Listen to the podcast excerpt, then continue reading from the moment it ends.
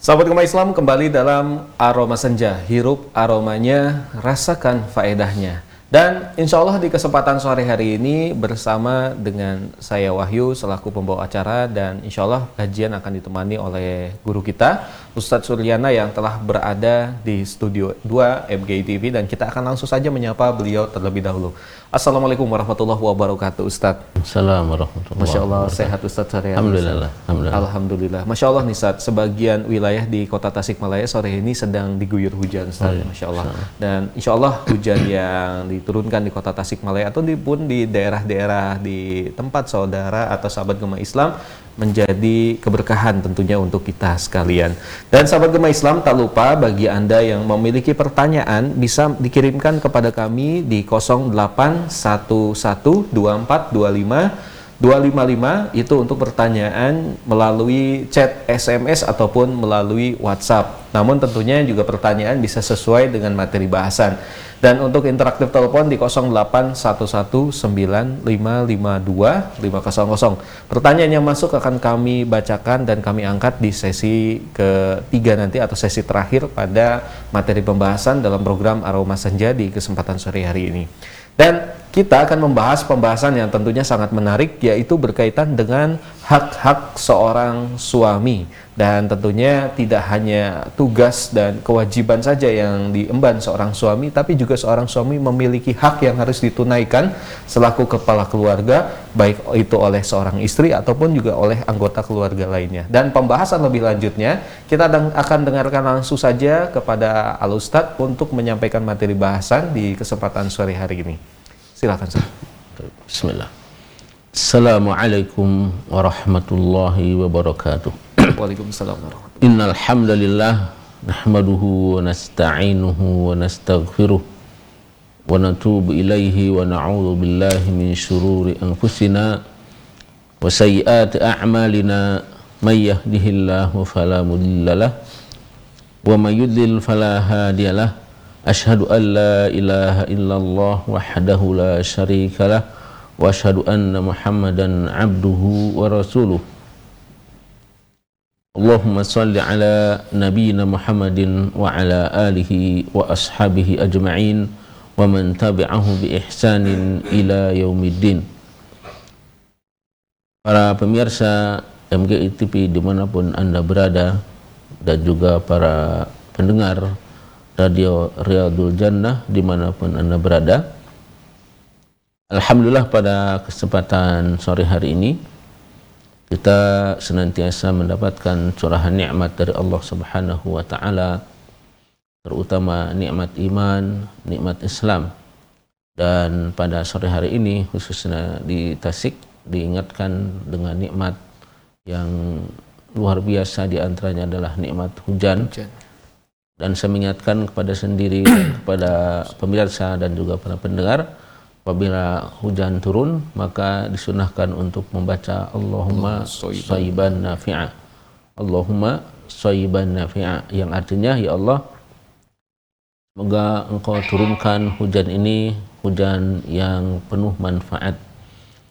Karena memang di antara hujan yang Allah Subhanahu wa taala turunkan ada juga hujan yang Allah Subhanahu wa taala berikan kepada kita sebagai ujian yaitu petaka itu dengan terjadinya banjir dan yang lainnya. Pada kesempatan ini kita akan membahas bab yang baru tapi berkelanjutan dari bab sebelumnya di mana pada pertemuan-pertemuan yang lalu kita membahas tentang yaitu bagaimana Islam memperhatikan kepada kaum wanita pada umumnya. Eh, baik itu ibu ya atau anak atau istri kita semuanya dan semua kaum wanita dalam Islam ini sangat dijunjung tinggi sekali. Menunjukkan agama Islam ini adalah agama yang sangat luar biasa memperhatikan kepada berbagai kalangan di antara manusia.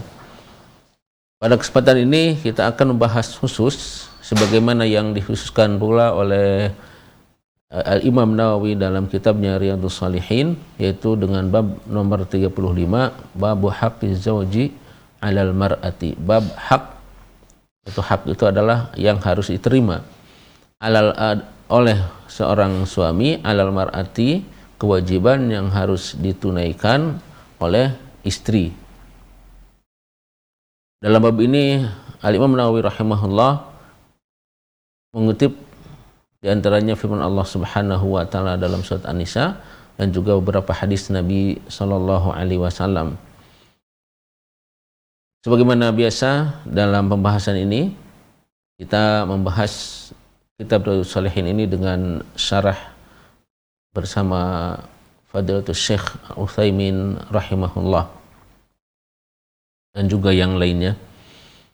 Allah Subhanahu wa taala berfirman, "Ar-rijalu qawwamuna 'alan nisa bima faddalallahu ba'dahum 'ala ba'd wa bima anfaqu min amwalihim fas-salihatu qanitatun hafizatun lil ghaibi bima hafizallah." Ar-rijalu ini jamak ya laki-laki di para laki-laki atau kaum laki-laki qawamun mereka adalah qawam. Qawam ini sebagaimana dalam tafsir Ibnu Katsir kita bacakan sedikit ya tafsir Ibnu Katsir dalam arti qawam. Qawam ini jamak uh, arijal, arijal jamak dari rajul. Jadi kata beliau, kata Ibnu Katsir rahimahullah, ar-rajulu qayyimun 'alal mar'ah ay huwa ra'isuha wa kabiruha wal hakimu 'alaiha wa mu'addibuha idza wajad. Seorang laki-laki itu yaitu qaimu al mar'ah artinya ra'isuha kepalanya. Jadi dialah kepalanya dan kabiruha pembesarnya. Wal hakim 'alaiha dan yang memberikan keputusan untuknya atau kepadanya wa muaddibuha dan dialah yang mendidiknya yang meluruskannya idza wajad apabila kaum wanita ini atau apabila istrinya ini uh, bengkok ya melenceng dari kebenaran. Itu di antara tafsiran Ibnu Kasir yang mengartikan tentang kawam jadi kawam ini adalah mereka akawamun kaum laki-laki ini adalah mereka pemimpinnya, kepala keluarganya, dan mereka adalah yang memberikan keputusan di keluarganya, al-hakim ya alaiha memberikan segala keputusan dan juga yang meluruskan kepada istri apabila mereka tidak lurus ya wajat apabila mereka bengkok Ar-rijalu qawwamuna 'ala nisa bima faddalallahu ba'dahum 'ala ba'din.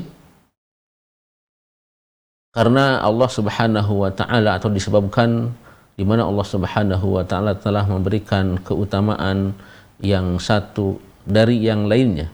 Jadi tidak disamakan. Allah Subhanahu wa Allah Subhanahu wa taala tidak menyamakan antara yang satu dengan yang lainnya dan pada khususnya antara laki-laki dan perempuan wabima anfaqu min amwalihim dan dikarenakan kaum laki-laki ini mereka yang memberikan nafkah kepada istri dari harta-harta mereka kaum laki-laki.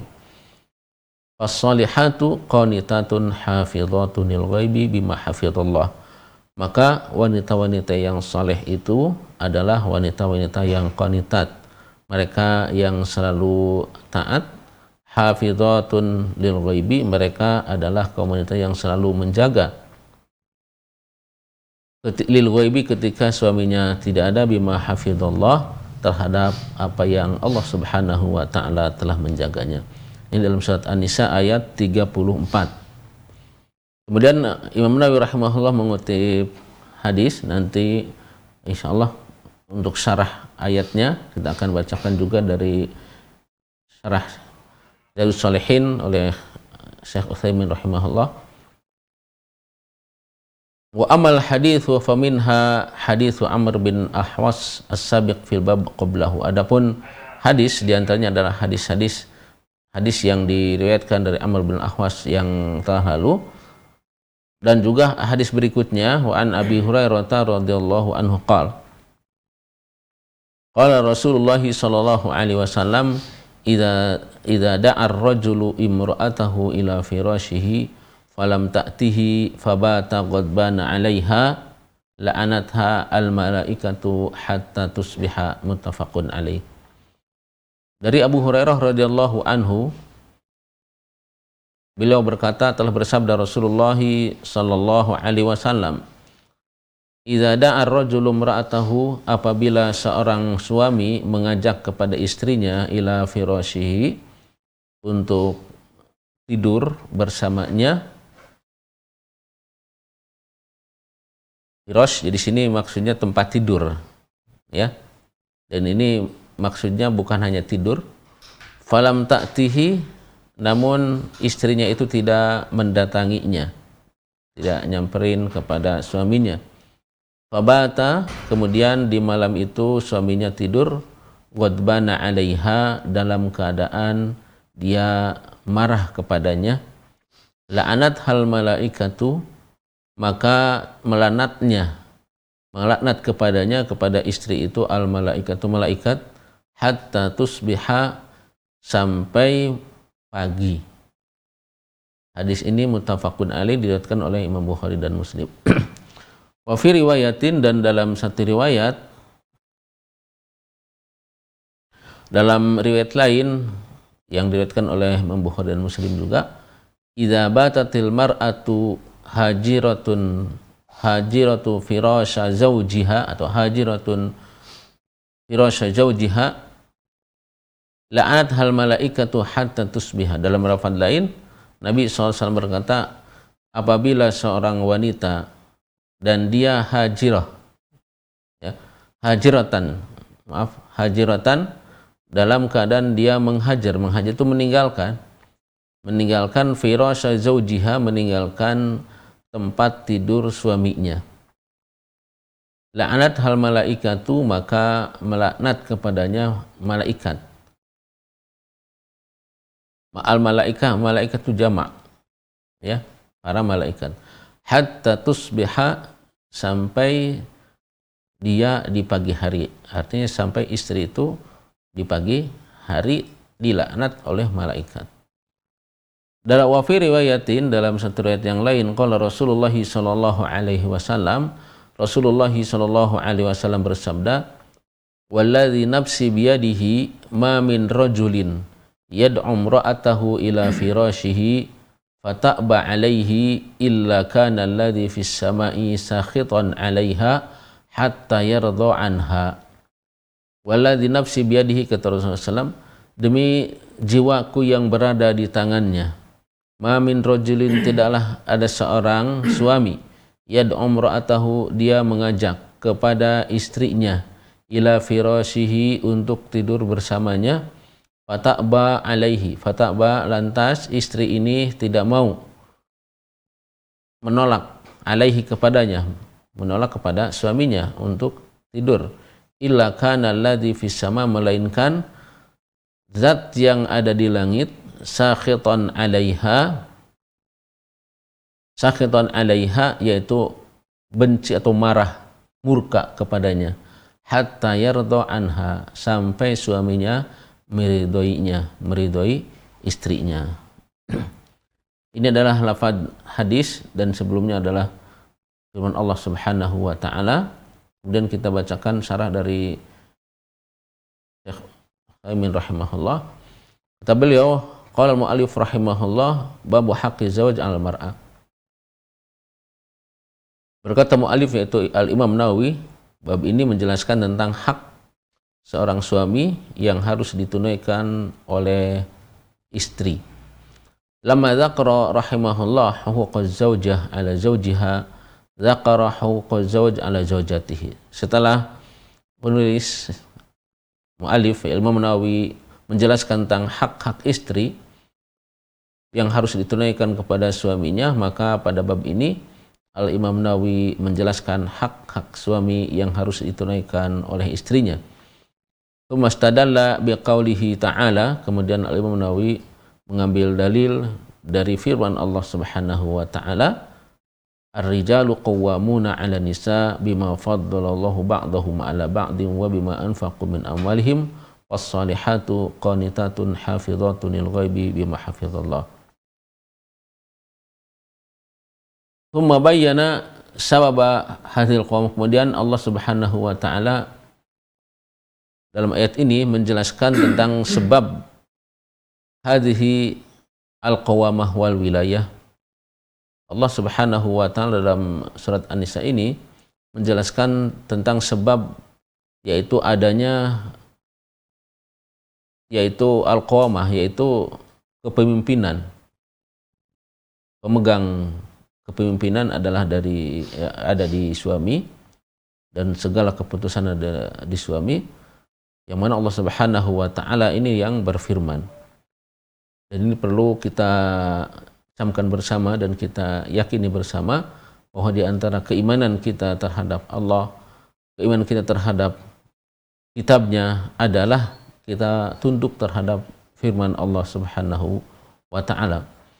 Yaitu di antaranya disebutkan bima faddalallahu ba'dahum ala ba'd.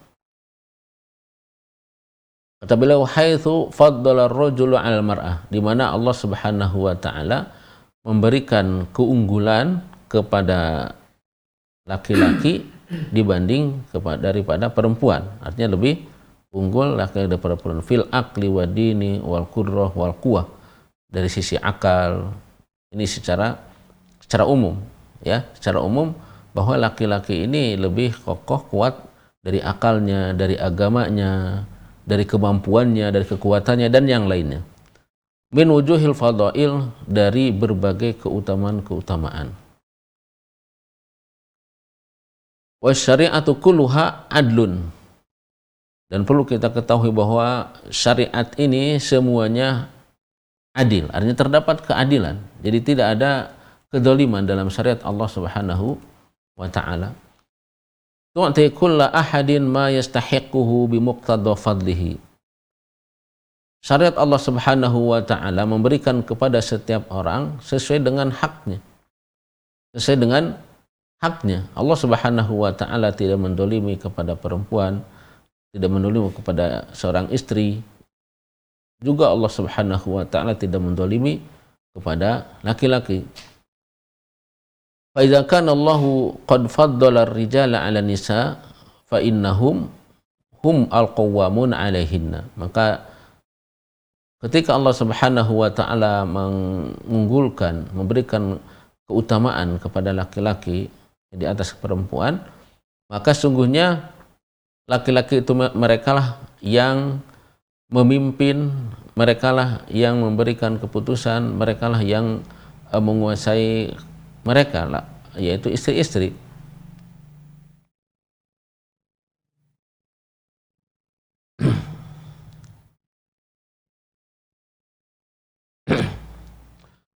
wa anna rijal akmal wa afdal wa aula bil wilayat bil wilayati mar'ah dan ini menunjukkan kepada bahwa kaum laki-laki ini lebih sempurna dan lebih afdal, lebih utama dalam hal kepemimpinan.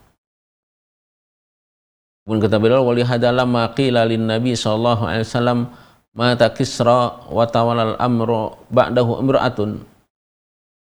Qala lan yufliha qaumun walau amrohum imra'at maka dengan hal tersebut Nabi SAW ketika sampai kepadanya berita bahwa Raja Kaisar, Kaisar ya Kaisar ini meninggal dan kepemimpinan diserahkan kepada seorang perempuan, maka Nabi bisa mengatakan lan yufiha qaumun walau amruhum imra'ah.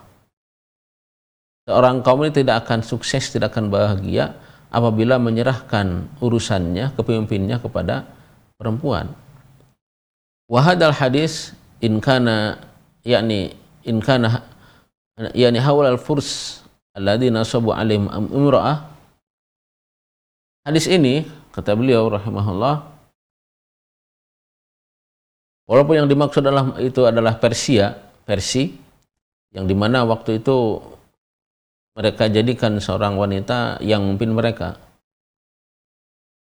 Namun Nabi SAW bermaksud kepada mereka itu dan juga kepada yang lainnya. Artinya khususnya Nabi SAW tujukan waktu itu kepada Raja Persia. Namun maksudnya adalah kepada semuanya. in kana aman wa huwa am maka maksudnya adalah umum artinya di mana saja atau kapan saja seorang atau suatu negara dipimpin oleh seorang wanita maka kata Nabi Shallallahu Alaihi Wasallam tidak tidak sukses. Dan yufliha qaumun walau ala amrihim imra'ah. Sehingga sebuah kaum tidak akanlah sukses tidak akan bahagia apabila mereka menyerahkan kepemimpinannya kepada seorang sang perempuan Ar-rajulu huwa sahibul qawama 'alal mar'ah. Maka seorang laki-laki, seorang suami, mereka adalah yang mempunyai uh, kepemimpinan. Ya. Mereka yang memegang kepemimpinan atas perempuan. Wa fi hadza dalilun ala ala safih ulaikal kufar minal ghurubiyyin wa ghurubiyyin. Beliau rahimahullah ini hadis ini menunjukkan kepada bahwa begitu tidak baiknya orang-orang kafir baik itu dari orang-orang barat atau yang selain yang barat alladzina saru adnabanil gharbi qaddisuna almar'ah di mana mereka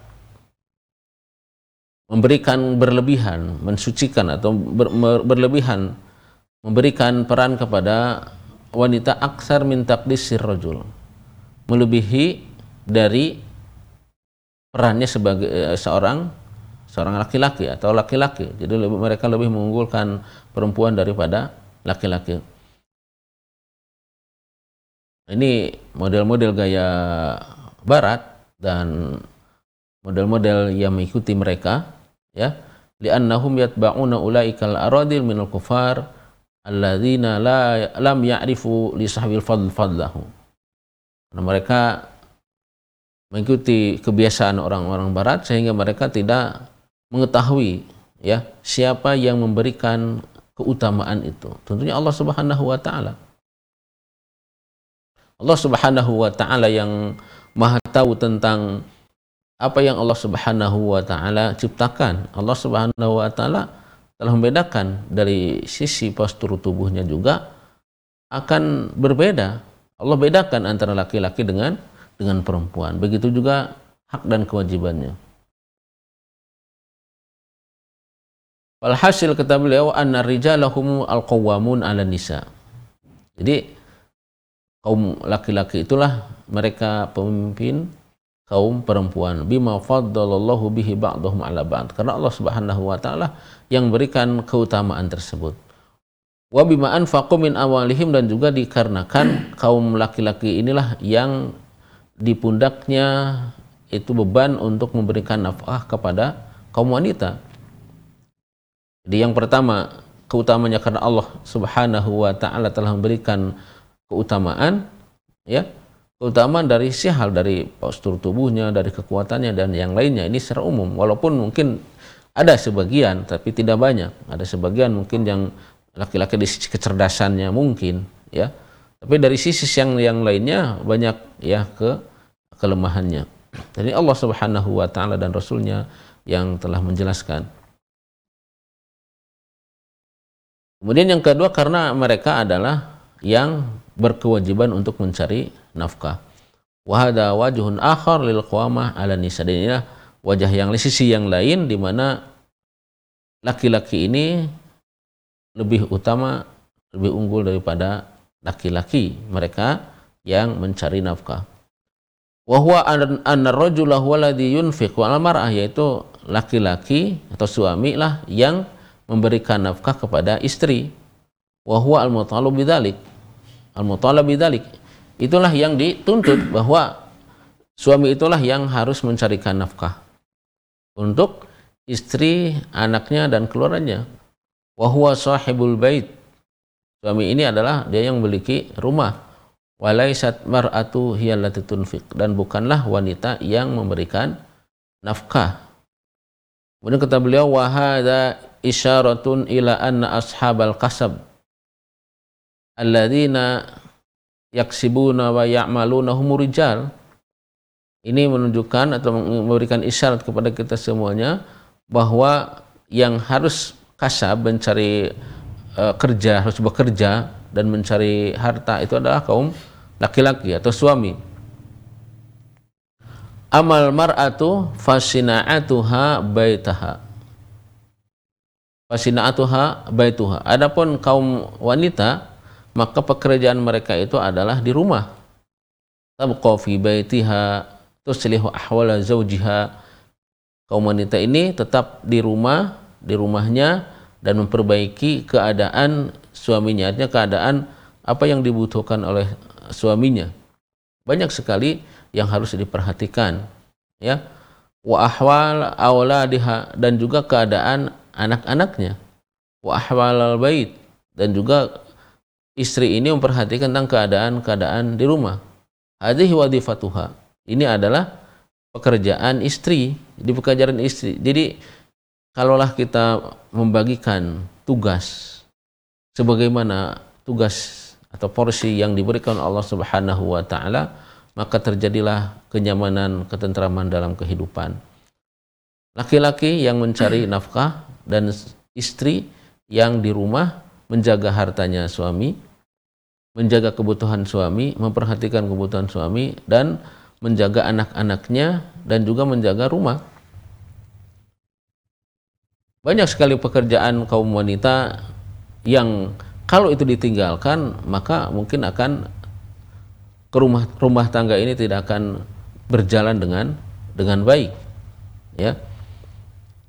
Dari mulai pagi sampai sore bahkan sampai malam ini banyak sekali pekerjaan istri yang harus dilakukan. Mulai dari pagi memasak, mencuci piring, mencuci pakaian, ya, membersihkan rumah dan sebagainya, kemudian menjaga anak, mengurus anak, ya. Ini kalau di kalau di tugasnya benar-benar dilaksanakan maka akan terjadi suatu perubahan atau suatu generasi yang baik sekali karena anak-anak mendapatkan guru yang pertama adalah ibunya yang tentunya sangat dibutuhkan sekali oleh sang anak ama ama antusari karrijala bil kasbi wa talabi rizqi Tuma takunu hiya al-munfiqu alaihi alaihi fahada khilaful fitrah wa khilafus syariah.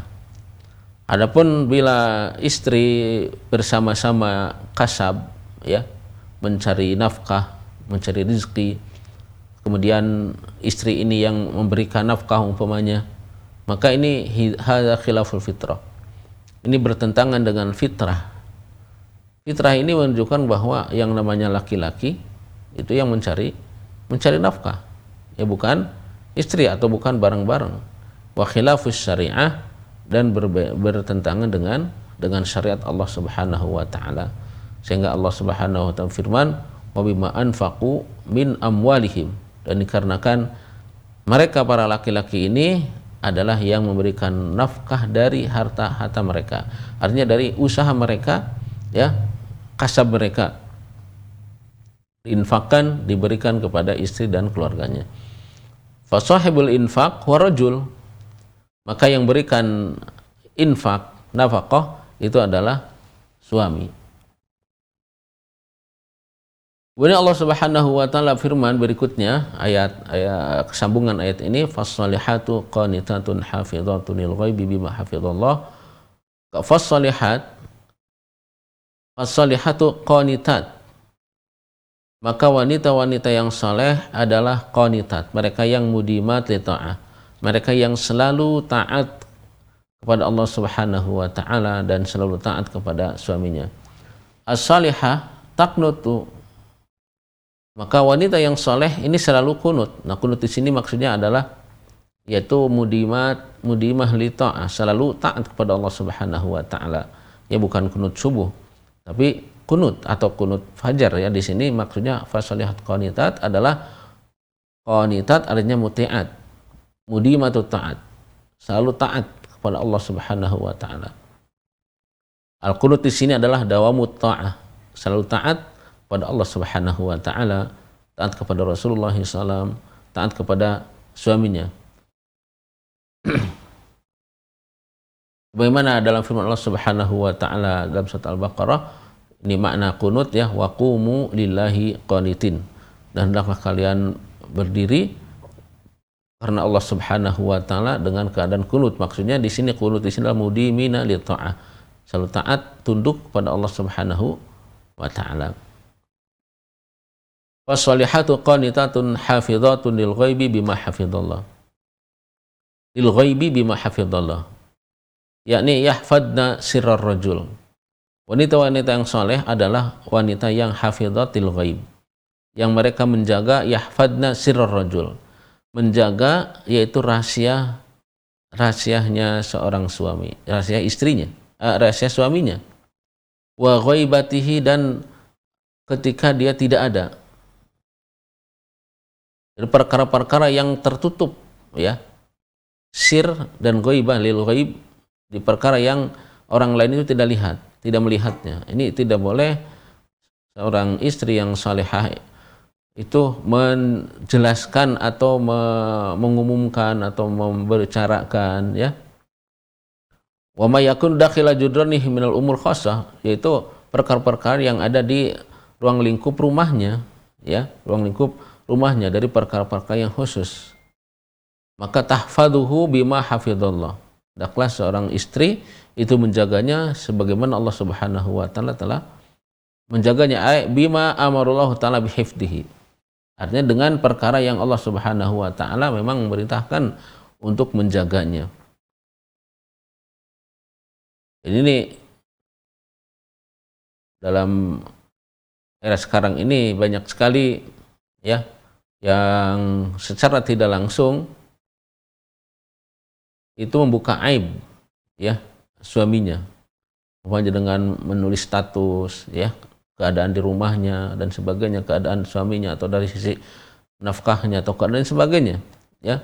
Ini harus dijaga karena ini kekhususan.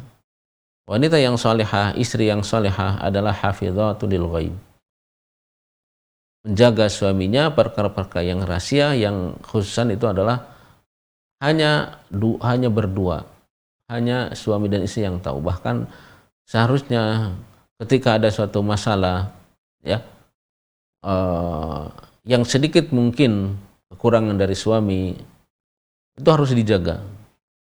Jangan sampai keluar ya, jangan sampai orang lain tahu, tahu. Bahkan sampai kepada anaknya pun seharusnya tidak boleh tahu. Wahadih ya salihah. Maka inilah wanita yang salihah, istri yang salihah yang selalu menjaga suaminya baik ketika suami sedang berada di sampingnya atau ketika suami ya tidak tidak ada di sampingnya, dia selalu menjaga dan juga menjaga anaknya, menjaga rumahnya, menjaga apa yang di, dimilikinya.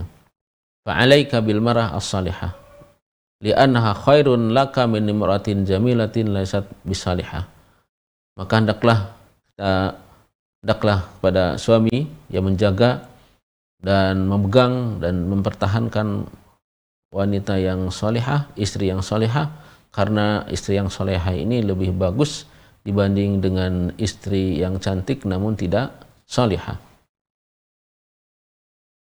Kemudian al-mu'alif rahimahullah menyebutkan atau mengutip hadis Nabi Shallallahu Alaihi Wasallam yang diriwayatkan oleh Abu Hurairah radhiyallahu anhu dari sahabat Nabi Shallallahu Alaihi Wasallam bersabda, "Ida da'ar rajulu mra'atahu ila firashihi fa'abat alaihi la'anat hal malaikatu hatta tusbiha." Ida da'ar rajulu apabila seorang suami mengajak imro'atahu istrinya ila firashihi ke kasurnya ke tempat tidurnya fa abad alaihi lantas istri ini tidak mau menolak menolaknya menolak ajakan suaminya. La'anat hal malaikatu hatta tusbiha. Maka melaknat kepada istri tersebut malaikat para malaikat sampai pagi wala'nul malaikati yani annaha tad'u ala hadil mar'ah bil la'nah. laknatan malaikat artinya apa? Bahwa malaikat ini berdoa kepada Allah untuk wanita ini dengan laknat. Laknat itu kutukan. Wahya wal laknatu hiya at-tardu wal ibadu wal ibadu an rahmatillah. Laknat itu apa? Yaitu pengusiran dan penjauhan dari kasih sayang Allah Subhanahu wa taala. Artinya dijauhkan dari kasih sayang Allah Subhanahu wa taala. Dilaknat artinya didoakan oleh malaikat wanita tersebut agar terjauh agar jauh dari rahmat Allah Subhanahu wa taala, dari kasih sayang Allah Subhanahu wa taala. Fa idza da'aha ila firashihi liyastamti'a biha bima adinallahu lahu fihi fa abad an taji'a fa innaha tal'anuha al malaikatu wal billah. Apabila seorang suami mengajaknya, mengajak ke tempat tidurnya untuk uh, bersenang-senang ya, untuk menikmatinya dengan apa yang telah diizinkan oleh Allah Subhanahu wa taala, ya. Lantas istri ini menolaknya. Maka sungguh ya wanita ini dilaknat oleh para malaikat wal billah. Kita mohon kepada Allah Subhanahu wa taala perlindungan ya dari hal tersebut Aitadu alaiha bil ila antusbih. Artinya malaikat para malaikat ini yaitu mendoakan dengan kutukan ya supaya tidak mendapatkan kasih sayang Allah Subhanahu wa taala. Nah, kemudian dari hadis yang kedua, hadis yang kedua Hadis yang kedua, anaha idza hajarat firasy zawjiha Hadis yang kedua menyebutkan apabila istri ini meninggalkan hajarat firasy zawjiha, meninggalkan tidak mau, tidak mau ya firas jauh dengan kata hajarat. Hajarat. Maka hadis ini menyebutkan fa innallaha ta'ala yaghdabu 'alaiha hatta yarda anha zauj. Ketika seorang istri meninggalkan tempat tidurnya suami, maka ini lebih lagi Allah Subhanahu wa taala yang langsung yaghdab alaiha. Allah Subhanahu wa taala marah kepadanya hatta yarda anha zaujuha sampai suaminya itu meridhoinya. Wa hada asyadu minal awal. Tentunya ini lebih keras ya ancamannya daripada yang pertama tadi. Subhanahu wa ta'ala idha sakhita fa inna sukhtahu a'zamu min la'natil insan. Karena sungguhnya apabila Allah subhanahu wa ta'ala telah murka, telah marah, sungguh marah Allah subhanahu wa ta'ala lebih besar dari pelaknatan manusia atau pelaknatan malaikat. Kalau hadis yang pertama tadi malaikat yang melaknatnya. Kalau hadis yang kedua ini apa? Allah Subhanahu wa taala yang murka kepadanya langsung, ya. Nas'alullah al-afiyah. Kita mohon kepada Allah Subhanahu wa taala ampunan darinya. Yang menunjukkan kepada bahwa laknat dengan dengan al-ghadab, dengan marah Allah Subhanahu wa taala ini lebih bahwa marah Allah Subhanahu wa taala lebih tinggi daripada uh, laknatnya. Ini dalam surat An-Nur Allah Subhanahu wa taala menjelaskan tentang uh, adanya saling sumpah ya apabila ada ter, terjadi ya seorang suami menuduh pada istrinya berbuat mesum maka keduanya harus mengadakan sumpah ya sumpah. Maka Allah Subhanahu wa taala menjelaskan dalam surat An-Nur ayat 7 an anna la'natallahi alaihi in kana minal kadzibin anna la'natallahi alaiha alaihi in kana mil kadhibin bahwa laknat Allah kepadanya ditimpakan kepadanya kepada suami apabila suami ini dusta. Nah, kemudian dalam ayat An-Nur surat uh, surat An-Nur ayat 9-nya anna ghadaballahu 'alaiha in kana minas sadiqin. Bahwa sungguhnya marah Allah ditimpakan kepadanya kepada istri apabila suaminya justru yang yang benar. Ini menunjukkan kepada bahwa ya dulu ala anal ghadab asyad menunjukkan kepada bahwa marah ini lebih lebih daripada daripada laknat.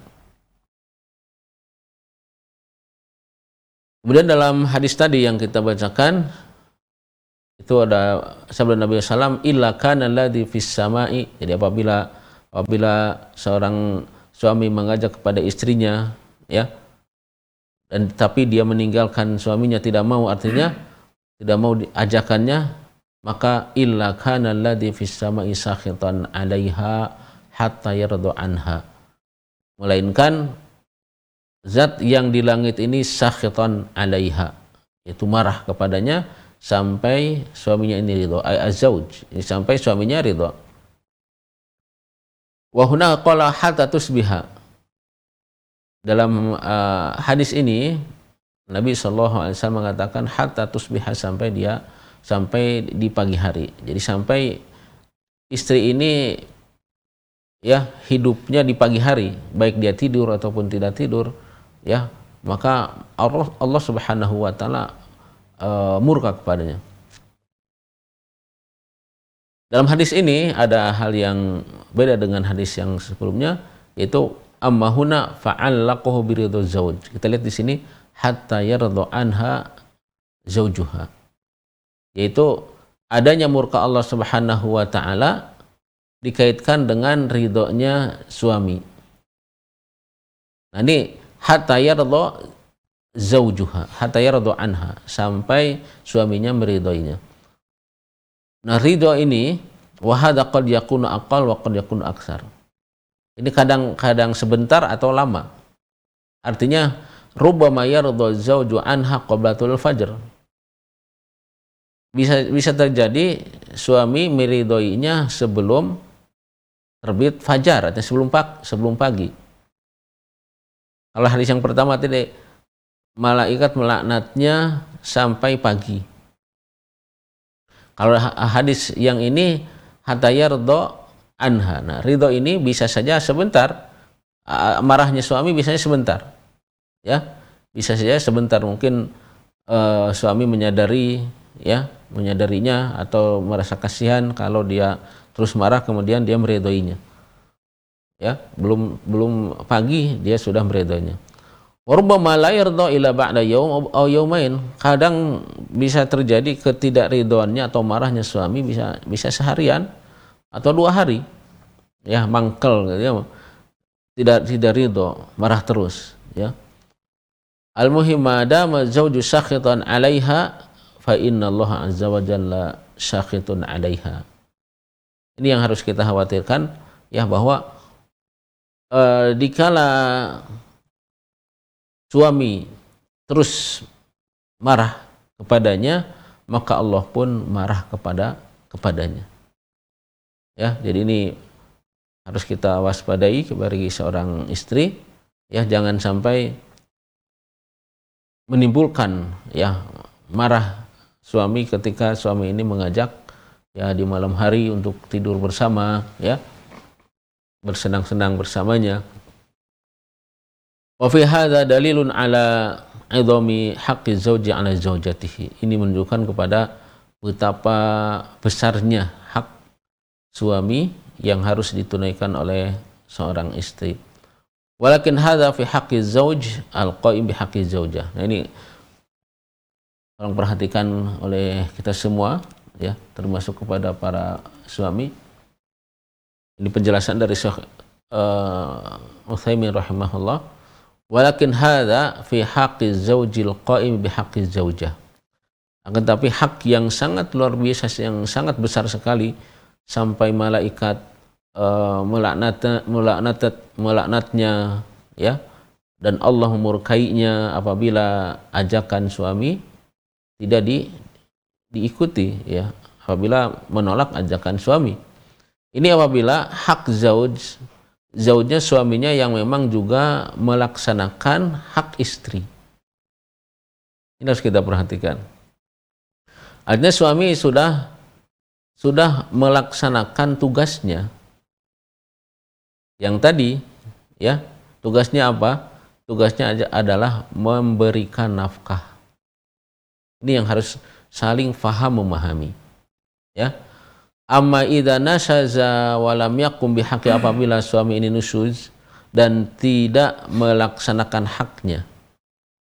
Nah di antaranya nusuz, nusuz juga tidak memberikan hak-hak istri. Tidak tidak memberikan hak istri. Suami tidak mencari nafkah, bahkan istrinya membantu, ya, istrinya juga ikut capek. Jadi hak istrinya tidak dipenuhi.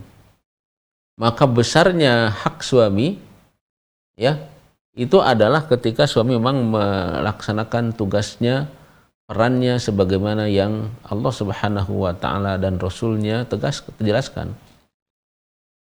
Walahal haq an taqtassa minhu wa alla tu'ti kamilan. Maka tatkala suami tidak memberikan haknya kepada istri atau kewajiban suami terkurangi atau kurang terhadap istrinya umpamanya dari sisi nafkahnya maka bagi hak hak baginya bagi seorang istri itu untuk untuk juga mengkisosnya, mem, mem, membayarnya atau membalasnya, ya hak Allah tu'ti haqqahu kamilan, tidak memberikan haknya secara sempurna.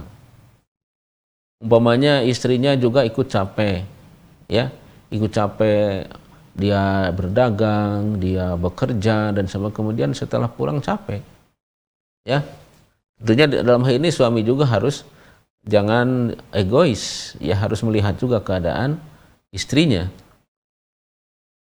Liqaulillahi ta'ala ini berdasarkan firman Allah Subhanahu wa taala, "Faman ya'tada 'alaikum fa'tadu 'alaihi bimithli ma tada 'alaikum."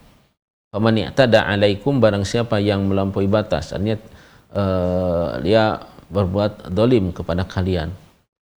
Fa'tadu 'alaihi, maka hendaklah kalian membalas juga bimis lima tada alaikum sebagaimana dia telah berbuat zalim kepada kepada kalian. Ini umum dalam hal apa saja, termasuk dalam hal ini adalah hak yang kaitannya dengan suami istri. Dan juga firman Allah Subhanahu wa taala ini tadi surat Al-Baqarah ayat 90 194 dan juga berdasarkan firman Allah Subhanahu wa taala wa in aqabtum fa'aqibu bimithli ma uqibtum bihi. Wa in aqabtum fa'aqibu bimisli ma uqibtum bihi. Apabila mereka apabila kalian aqabtum jadi aqabah jadi memberikan uh, pelajaran ya. Memberikan pelajaran atau memberikan uh, hukuman. Fa'aqibu maka hendaklah kalian juga membalas. Bimis lima uqibtum bihi. Sebagaimana kalian juga diberikan siksaan. Bukan siksaan tapi balasan atau mungkin pelajaran ya. Jadi ini harus difahami bersama antara suami dan juga istri. Kemudian kata beliau rahimahullah lakin idza kana zauju mustaqiman qaiman bihaqqiha fanasazat hiya wa manathu haqqahu fa hadza jazaoha idza da'a ila firasihi fa abad an ta'tiya akan tetapi apabila seorang suami suaminya istiqomah artinya istiqomah uh, dia lurus dan juga dia memberikan hak-haknya kepada istri. Dia memberikan nafkah sesuai dengan apa yang uh, dia miliki. Tidak tidak ada suatu hal yang terkurangi. Kemudian istri ini nusud nusud ini yaitu apa? Tidak mentaatinya. Dan dia tidak mau dia diajak oleh uh, suaminya untuk tidur. Maka fahada jazauha. Ini adalah balasannya. Itu balasnya apa? Tadi laknat dari malaikat yaitu doa dari malaikat agar tidak mendapatkan rahmat dari Allah Subhanahu wa taala. Dan lebih dari itu yaitu Allah Subhanahu wa taala yang langsung memurkainya.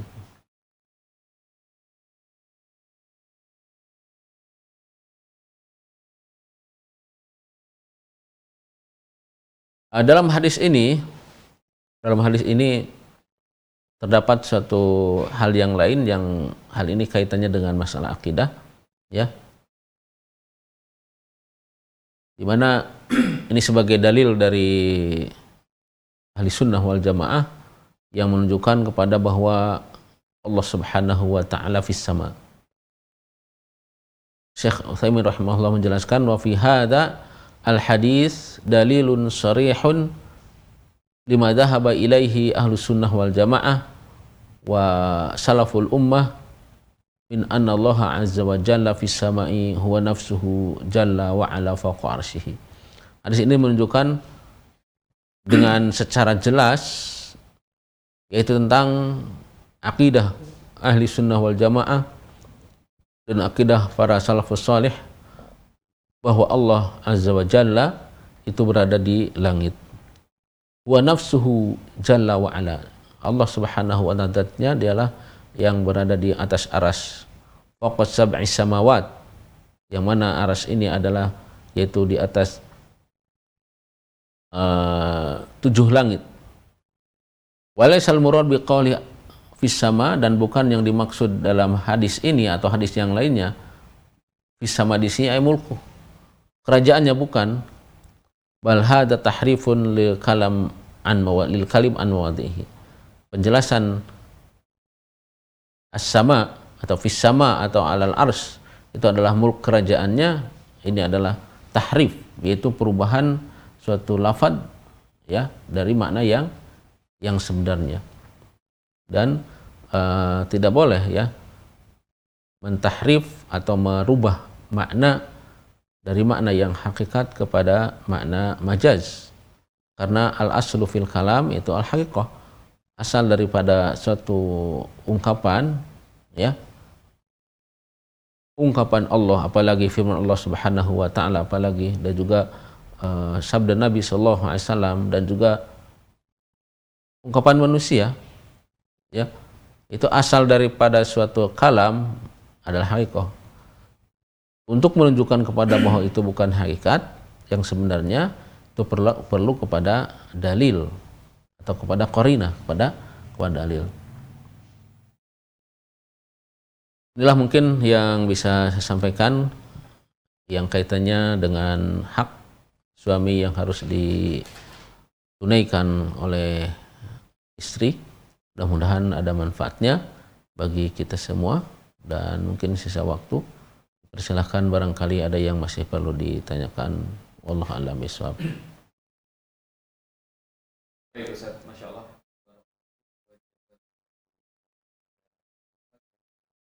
Materi bahasan di kesempatan sore yang berbahagia ini dalam program kajian aroma senja dan kita tadi telah dengarkan sahabat gemah Islam beberapa penjelasan yang diambil dari dalil-dalil dalam Al-Quran surat An-Nisa dan juga beberapa hadis berkaitan dengan hak-hak seorang suami yang wajib ditunaikan juga oleh seorang istri dan kita alhamdulillah banyak sekali mencatat dan juga mendapatkan faedah yang didapat dari pembahasan oleh Al Ustadz di kesempatan sore hari ini.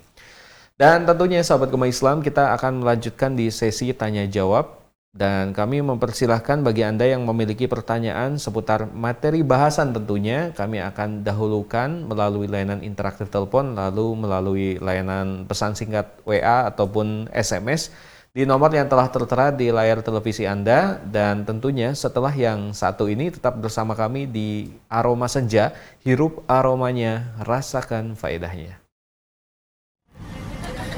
Kusisipkan kepingan harta untuk sebuah perjalanan, untuk memenuhi panggilan agung ke Baitullah. Waktu ke waktu, kutahan kerinduan ini dalam sujudku.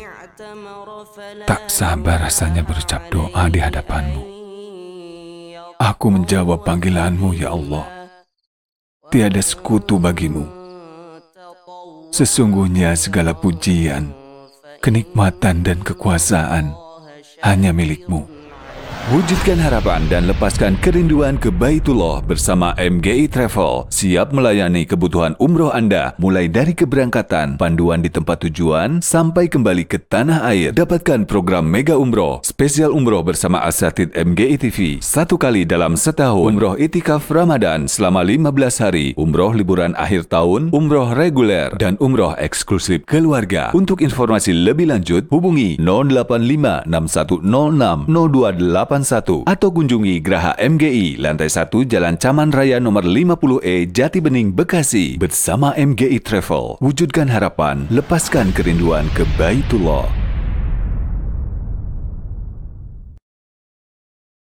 Sahabat Gema Islam kembali dalam aroma senja, hirup aromanya, rasakan faedahnya. Dan kita akan langsung saja masuk di sesi terakhir di kesempatan sore hari ini. Dan kami persilahkan terlebih dahulu bagi Anda yang ingin bergabung bersama kami di layanan SMS dan juga WhatsApp untuk bertanya di 0811 2425255 dan interaktif telepon di 081195525500 dan tentunya kami ingatkan sahabat Gema Islam bahwa untuk pertanyaan dalam program kajian selain as program Assalamualaikum Ustadz, kami hanya membuka pertanyaan yang sesuai dengan materi bahasan dan sore hari ini materi bahasan adalah berkaitan dengan hak-hak seorang suami dan kita akan membuka untuk penelpon pertama kita langsung saja angkat.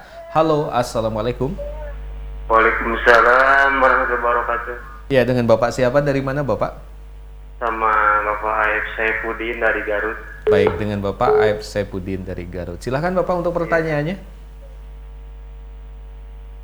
Kalau di luar tema bisa nggak?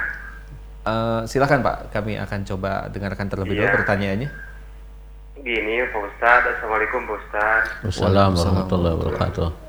Ini mau nanya kan gini, hmm, di- gimana hukumnya kalau membangun rumah dari hasil uang pinjam gitu atau dari hasil yang berbunga gitu? Baik. yang dip- terus dipakai rumahnya tinggal gitu di, dipakai tinggal selamanya gimana, gimana hukumnya gitu Pak Us- Pak Ustadz Baik. uangnya hasil mungkin dari pinjam dari bank atau hasil riba aja gitu Ya. Sudah Pak? ya Cuma gitu satu gitu aja. aja ya Pak Baik. Ya. Ya, terima kasih. makasih Pak Iya, terima kasih Bapak. Waalaikumsalam warahmatullahi wabarakatuh. Walaupun pertanyaannya mungkin eh, sangat jauh dari tema Iya. pembahasan, tapi karena Bapak ini adalah penelpon pertama, kami akan coba untuk berikan kesempatan untuk Al Ustadz menjawab dari pertanyaan yang ditanyakan. Silakan Ustadz. Ya. Bismillah, alhamdulillah, wassalatu wassalamu ala rasulillah wa ala alihi wa sahbihi wa mawalah wa ba'd.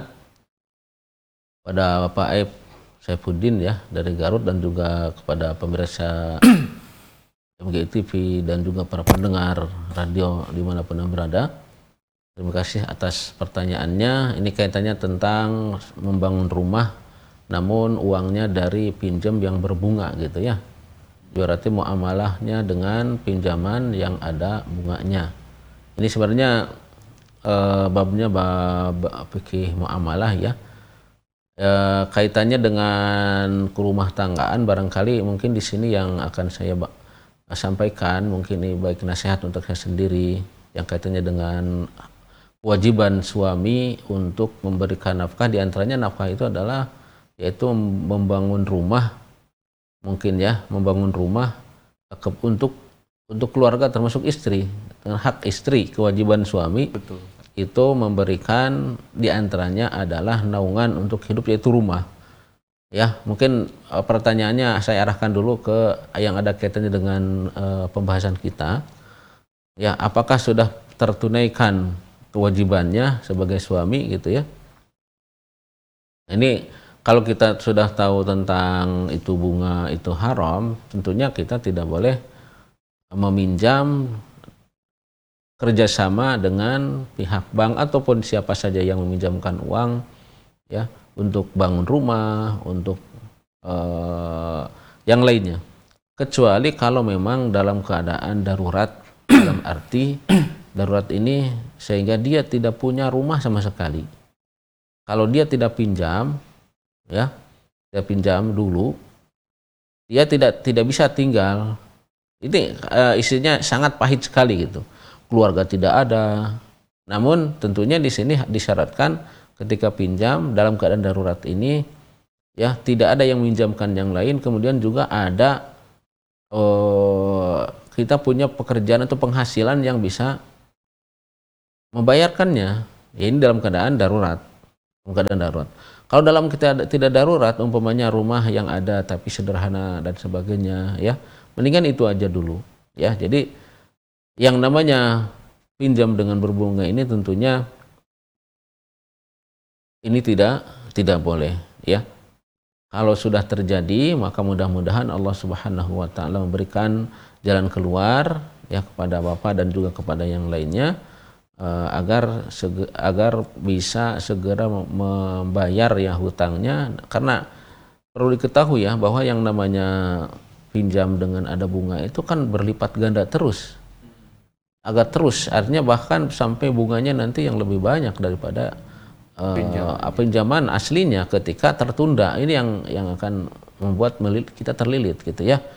Mudah-mudahan Allah Subhanahu wa taala memberikan jalan keluar bagi Bapak yang saatnya jalan keluar itu adalah ketakwaan kita dan meninggalkan perbuatan riba ya di antara ketakwaan kita. Dan insya Allah Allah Subhanahu wa taala akan berikan jalan keluar ketika kita bertakwa kepada Allah Subhanahu wa taala.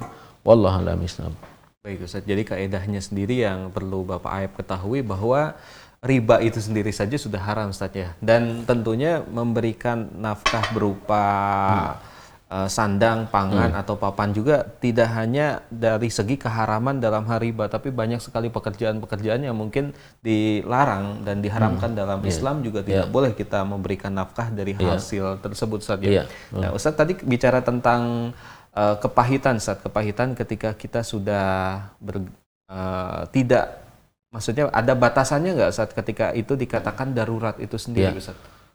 Uh, dalam Islam ini darurat ya termasuk kan sandang pangan ini kan hal-hal yang uh, pokok ya disebut doriat yaitu sandang pangan papan ini untuk sandang yaitu pakaian, pangan, makanan, papan, tempat tidur gitu kan iya, ya. pokok sekali. Nah, itu hal yang pokok.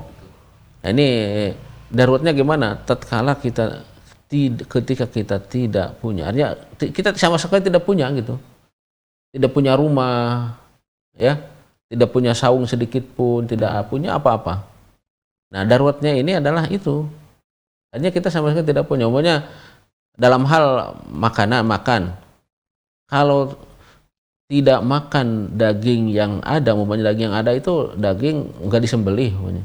Pokoknya daging domba, eh, pokoknya domba mati, nggak disembelih kan haram tuh nggak boleh. Tapi dalam keadaan eh, tidak ada makanan kecuali itu, maka untuk sekedar menyambung kehidupan boleh makan secukupnya. Begitu juga eh, papan, ya, artinya kehidupan untuk untuk eh, rumah, untuk rumah kalau dia tidak berteduh sehingga mungkin kolong jembatan aja nggak ada maksudnya. Kalau bisa kolong jembatan, kolong jembatan dulu gitu kan. Ini nggak ada. Maka baru di situ kita ya menginjak kepada hal yang dilarang. Itu kan ad-darurat tubihu al-mahdurat. Perkara-perkara yang yang sangat mendesak sekali itu membolehkan ya kita melanggar dalam hal dalam apa namanya uh, perkara yang dilarang, melanggar perkara yang yang dilarang gitu ya. Itu jadi Baik, batasannya sangat sangat ini sekali. Kalau kita tidak dengan jalan itu makanya tadi tentang kalau tidak minjam dengan riba orang orang tidak ada ya. Padahal kita sangat butuh sekali tempat tempat tidur ya. Tapi untuk kehidupan sekarang menurut wallah alam ya sangat mustahil ya. Sama sekali orang tidak punya rumah walaupun saung gitu. Cuma kadang-kadang begini ya, kita berpikirnya uh, ingin ingin ingin hal-hal yang lengkap banyak kemudian kita ngutang baiknya ya baiknya mengutang ini perkara-perkara yang memang sangat butuh sekali ya sangat butuh sekali. Kalau bisa umpamanya mencicilnya atau meminjamnya dengan cara yang syar'i itu nggak apa-apa seorang menghutang dengan untuk untuk keperluan yang sangat darurat ya namun dengan syarat tidak ada uh, riba di situ hmm. gitu ya wallahualam baik Ustaz namun juga tentunya untuk di zaman sekarang ini sepertinya darurat untuk hal papan ini tidak mungkin saja karena juga banyak sekali solusi-solusi seperti hmm. mengontrak, mengontrak ya, salah satunya iya, mengontrak ya. dulu. Tapi untuk mungkin saja untuk sandang dan pangan bisa saja terjadi saja iya. untuk hal darurat ini. Iya. Baik Ustaz, terima kasih kepada Al Ustaz untuk jawabannya dan kami persilahkan kembali untuk penelpon kedua yang ingin bergabung bersama kami di 081195525500. Halo, Assalamualaikum. Ya, masih belum ada Ustaz. Dan sambil menunggu penelpon kedua Ustaz, saya akan bacakan pertanyaan pertama dari pesan singkat. Ya, nampaknya ada penelpon Ustaz yang bergabung dan kita akan dahulukan terlebih dahulu. Kami ingatkan sahabat Gema Islam, penelponnya telah bergabung, pertanyaan bisa disesuaikan dengan materi bahasan yaitu berkaitan dengan hak-hak seorang suami. Dan penelpon kedua kita angkat. Halo, Assalamualaikum. Assalamualaikum. Waalaikumsalam warahmatullahi wabarakatuh. Dengan Bapak siapa dari mana Bapak? Dengan Pak Budi dari Medan. Dengan Pak Budi dari Medan Sumatera Utara. Silakan Bapak untuk pertanyaannya Pak Budi. Ini saya mau tanyakan, Ustaz. Ya. Uh, apa hukumnya memakan makan minuman, makan dan minum di rumah orang yang membungakan uang? Itu saja Pak Ustaz. Yang apa? Bagaimana Bapak? Bisa diulangi kembali Pak pertanyaannya? Waalaikumsalam. Makan, minum? Kurang terdengar jelas juga Ya. Ustaz. Terdengar Coba diulang deh. Apa hukumnya Ya. makan dan minum di rumah orang yang membungakan uang, Pak Ustaz? Membungakan uang. Oh, membungakan. Oh. Sa- ya sama sama Baik, dengan baik. tadi ya. Iya, mungkin sama saat ya. Iya, iya. Sama. Ya, terima kasih Bapak Budi untuk pertanyaannya dan mungkin pertanyaannya juga bisa sesuai dengan pertanyaan pertama tadi Iya, iya. berkaitan dengan memakan dari hal yang haram tentunya Iya. saja. Tapi ini Hmm. pertanyaannya Yang sedikit berbeda Ustaz. Ketika kita mungkin singgah di tempat Hmm. orang yang ternyata memiliki pekerjaan orang yang di Membungakan. membungakan uang atau dia berkecimpung di bidang gitu ya. riba atau rentenir itu sendiri. Silakan saya. Ya. Ya, eh, sebenarnya itu perlu kita rinci ya, karena apa yang dia suguhkan itu apakah memang benar-benar dari hartanya dia yang yang pekerjaan dia gitu ya kesehariannya karena seorang seorang umpamanya punya pekerjaan banyak dia punya rumah makan tapi du- di- dia juga rentenir namanya. Nah kalau dia punya pekerjaan yang lain, ya dan kita di situ singgah, kemudian disuguhi, ya, ya maka dalam hal ini tidak apa-apa karena apa yang dia makan belum tentu juga dari hasil ribanya dia. Nah kecuali kalau memang dia eh, pekerjaannya di eh, atau pegawai yang memang suka mem- membungakan uang gitu. Kan jelas semuanya berarti ya Jelas. apa yang dia suguhkan dan sebagainya itu dari hasil eh, bunga itu ya. Maka kalau tidak dalam keadaan darurat, dalam keadaan darurat tadi dalam tanda kutip ya, darurat ini dalam arti kalau tidak makan maka bakal terjadi suatu hal yang lebih dasar umumnya bakal sampai kepada kematian namanya. Maka nggak apa-apa, jangankan bunga bank ya, itu bangkai saja kalau dalam keadaan darurat itu eh, boleh dimakan. Tapi kalau tidak dalam keadaan darurat ya, ya janganlah makan di tempat yang yang itu. Gitu ya. A'lam. Baik. Jadi tidak semata-mata memutlakkan setiap Iya. apa yang kita terima ketika bertamu itu adalah barang apa atau makanan yang haram, ya, Haram, ya? iya. Ya, Dan juga tentunya sikap kehati-hatian diperbolehkan Ustaz, ya? Iya. Perbolehkan, Iya. masya Allah.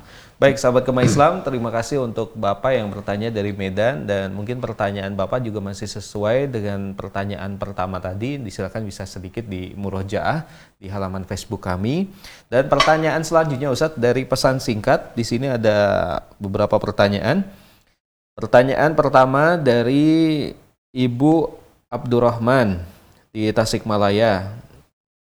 Bismillahirrahmanirrahim. Mohon maaf Ustadz, bukan bermaksud merendahkan atau menyindir sebuah pekerjaan. Tentunya pekerjaan yang saya maksud adalah pekerjaan seorang pelaut. Tapi saya ingin bertanya Ustadz, anak saya dilamar oleh seorang lelaki yang memiliki pekerjaan seorang pelayar atau pelaut. Kita ketahui bahwa pekerjaan itu jarang sekali ada bersama keluarga. Bahkan saya diceritakan oleh beliau bisa pulang hingga 1 sampai 2 tahun sekali dan sekalinya pulang hanya beberapa hari saja. Bolehkah saya menerima pinangan dari lelaki untuk anak saya seperti ini Ustadz atau mohon nasihatnya untuk pekerjaan seorang lelaki yang seperti ini. Mohon pencerahannya Ustadz. Ya. Baik.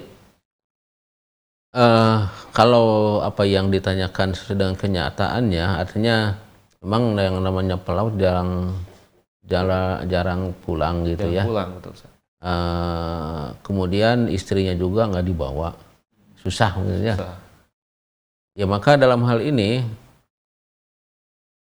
untuk kehati-hatian seorang ibu boleh eh, tidak menerimanya, tapi dengan dengan disampaikan kepada anak gitu ya. Artinya dan tentunya dalam hal ini juga bapak ya bapak diajak juga bicara dalam hal ini untuk kemaslahatan anaknya sebelum terjadi karena walaupun bagaimana di situ ada hak-hak ya hak itu bukan hanya sekadar nafkah lahir ya. Nafkah batin pun itu harus di, dipenuhi ya. Karena khawatir nanti ketika sudah menikah ternyata tidak terpenuhi hak batinnya itu uh, dikhawatirkan terjerumus kepada ketidakbaikan. Dan ini sering terjadi gitu ya. Sering terjadi karena walaupun bagaimana uh, seorang istri yang yang pernah ya mengalami hidup hidup bersama dengan uh, suami kemudian ditinggalkan begitu jauh itu sangat rentan sekali. Jangankan di era sekarang ini di zaman Umar bin Khattab saja itu pernah ada seorang suami yang bersair gitu ya. Dia merasa kerinduan terhadap uh, suaminya yang ditinggal perang gitu. Sampai dia mengatakan kalaulah tidak karena uh, takut kepada Allah Subhanahu wa taala itu ranjang ini tergoncang gitu. Artinya menunjukkan kepada dia betapa rindunya. Sehingga setelah itu Umar bin Khattab menanyakan kepada kaum wanita berapa apa namanya uh, bisa bersabar ya seorang istri tinggalkan oleh oleh suaminya gitu ya. Jadi ini untuk kemaslahatan uh, anaknya itu nggak apa-apa untuk di untuk di uh, apa di ditolak dengan baik lah gitu ya. Uh, kecuali kalau memang anaknya dari awal sudah bersabar gitu, sudah menyiapkan diri untuk bersabar menerima itu. Ya, ya, itu lain lain hal ya, lain hal. Tentunya di sini perlu komunikasi antara anaknya itu sendiri, kemudian juga musyawarah dengan keluarga gitu ya agar tidak terjadi apa yang tidak diinginkan. Baik. Jadi intinya pernikahan juga butuh keberadaan pasangan itu sendiri Iya, Ustaz ya. betul. Tidak hanya dari segi nafkah Iya. secara lahir, Lahir, saja iya. Ustaz, yang dibutuhkan. Baik Ustaz. Iya. Tapi ini pertanyaannya Ini yang maaf ya saya singgung. Ini kan kita sedang membahas tentang seorang sua- seorang eh, hak seorang suami di antaranya adalah hak ranjang gitu ya. Panjang betul. Ini yang yang hak ranjang ini seorang istri membutuhkan suami, is- suami membutuhkan Suami. istri. Ketika berpisah lama, bapak lagi tahunan, hak-hak keduanya itu tidak terpenuhi, gitu ya. Cuma dalam hal ini barangkali mudah-mudahan Allah Subhanahu Wa Taala memberikan solusi ya kepada mereka para suami yang qadarullah ditakdirkan eh, sebagai pelaut gitu. Kan mereka juga berpikir masa enggak nikah ya kan? Masa enggak nikah. Nah, mudah-mudahan Allah Subhanahu wa taala memberikan eh, jalan kepada mereka ya untuk mungkin bisa dibawa ya. Betul. Itu bisa dibawa atau bagaimana? Wallahu a'lam. Baik Ustaz, terima kasih kepada Al Ustadz untuk jawabannya dan kita akan mencoba kembali membacakan pertanyaan kedua yang sekaligus pertanyaan terakhir Ustadz di kesempatan sore hari ini dan setelah uh, menjawab pertanyaan Ustadz bisa langsung menutup dengan kesimpulan dan nasihatnya. Pertanyaan dari Bapak Abdurrahman. Bismillahirrahmanirrahim. Assalamualaikum warahmatullahi wabarakatuh. Ustadz, kita ketahui bahwa suami dan istri adalah ikatan yang saling memberi dan mengasihi. Pertanyaan saya adalah terkait dengan hutang, Ustadz. Pertanyaan saya, apakah hutang berlaku atas perkara ini, Ustadz, dalam artian suami istri? Maksudnya ketika suami atau istri berhutang kepada pasangannya, lalu semata-mata begitu saja tidak perlu adanya penagihan atau membayar hutangnya. Karena jika suami atau istri saling menagih hutang, di sana terkesan timbul hitung-hitungan kepada pasangan. Dan terakhir Ustadz, apa hukumnya suami istri yang berhutang kepada pasangannya yang meninggal dunia dalam keadaan belum membayar hutangnya kepada pasangan mereka? Mohon pencerahannya untuk hal ini Ustadz. Baik. Silakan Ustadz. Ya ini kaitannya eh, kita dengan harusnya diperjelas antara hak ya hak suami pada istri dan istri kepada suami dan kewajibannya. Umpamanya begini, kewajiban suami itu adalah memberikan nafkah, ya kewajiban suami memberikan nafkah. Tidak ada nafkah di kewajiban uh, dari istri. Dalam keadaan tertentu umumnya suami membutuhkan kemudian istri punya. Istri punya ya. Punya dari harta warisnya dan sebagainya. Kemudian meminjamkan dulu maka di situ berlaku. Kenapa? Karena tidak ada hak tidak ada kewajiban ya istri memberi kepada suami Ketika memakainya maka dianggap suatu hutang pun nggak jadi masalah. Jadi Terus masalah. bagaimana nanti dihitungkan? Dihitungkan bahwa tatkala suaminya meninggal maka peninggalan suami ini dihitung umpamanya ada punya apa dia barang maka dikurangi dulu dengan hutang hutang yang dipakai ya karena ini maka kita harus pahami dulu hak dan kewajiban ya hak dan kewajiban nah untuk kepada kepada istri ya tidak ada. Kalau kepada istri kan kewajiban kita kewajiban kita untuk memberikan nafkah. Jadi bukan dihutangkan kepada istri kewajiban kita ya. Kecuali kalau apa yang diinginkannya itu bukan kewajiban. Umpamanya istri istri ini uh, Allah umpamanya membutuhkan sesuatu yang itu sebenarnya tidak berkewajiban suami memenuhinya. Bukan kebutuhan bukan kebutuhan. Bukan kewajiban suami untuk memberikan. Betul yang kewajiban kan makan, Betul. pakaian gitu kan dan pakaian pun pakaian yang memang darur daruriat, makanya pakaian-pakaian untuk menutup aurat dan sebagainya. Kemudian istri umpamanya ingin beli motor, umpamanya. Ya, ingin beli motor. Tidak ada kewajiban suami memberikan istri motor. Karena apa kebutuhannya bisa dipenuhi oleh suaminya. Suaminya. Gitu ya. nah, untuk kebutuhannya e, pribadi yang tidak ada kaitannya dengan hak suami maka boleh diperhitungkan itu sebagai hutang. Dari mana bayarnya? Nanti dibayarnya juga dan ini harus memang paham ya para anak-anak juga harus memahami. Sama ketika istrinya meninggal kalau belum ter, terbayar maka bisa diambil dari peninggalannya. Peninggalan. Diambil dulu, bayarkan dulu gitu ya. Allah alam Jadi ini harus kita pahami dulu antara hak dan kewajibannya. Allah alam Ya ini mungkin yang bisa kita sampaikan pada kesempatan sore hari ini. Mudah-mudahan ya eh, pada sore hari ini saya dan juga para pemerias, pemeriasa dan juga para pendengar eh, di mana pun anda berada ya kita saya sebagai suami dan juga kaum laki-laki sebagai suami hendaknya memberikan apa menunaikan kewajibannya ya sebagai suami agar tuntutan-tuntutan ya kepada istri pun seimbang ya dan juga tentunya uh, kita tidak boleh egois sebagai suami ya. Tatkala dalam satu waktu istri dalam keadaan lelah dan sebagainya sementara istri juga membantu kita ya kita jangan sampai eh, cepat marah. Dan juga begitu juga kepada istri apabila hak-hak istri sudah terpenuhi kewajiban uh, suami sudah ditunaikan oleh suami maka jangan sekali-kali untuk menolak ajakan suami ya. Karena di sini di dalam hadis Nabi Shallallahu Alaihi Wasallam ini ada dua hal ya. Yang pertama laknat dari para malaikat yaitu doa ya agar terjauh dari laknat untuk istri yang menolak ajakan suami.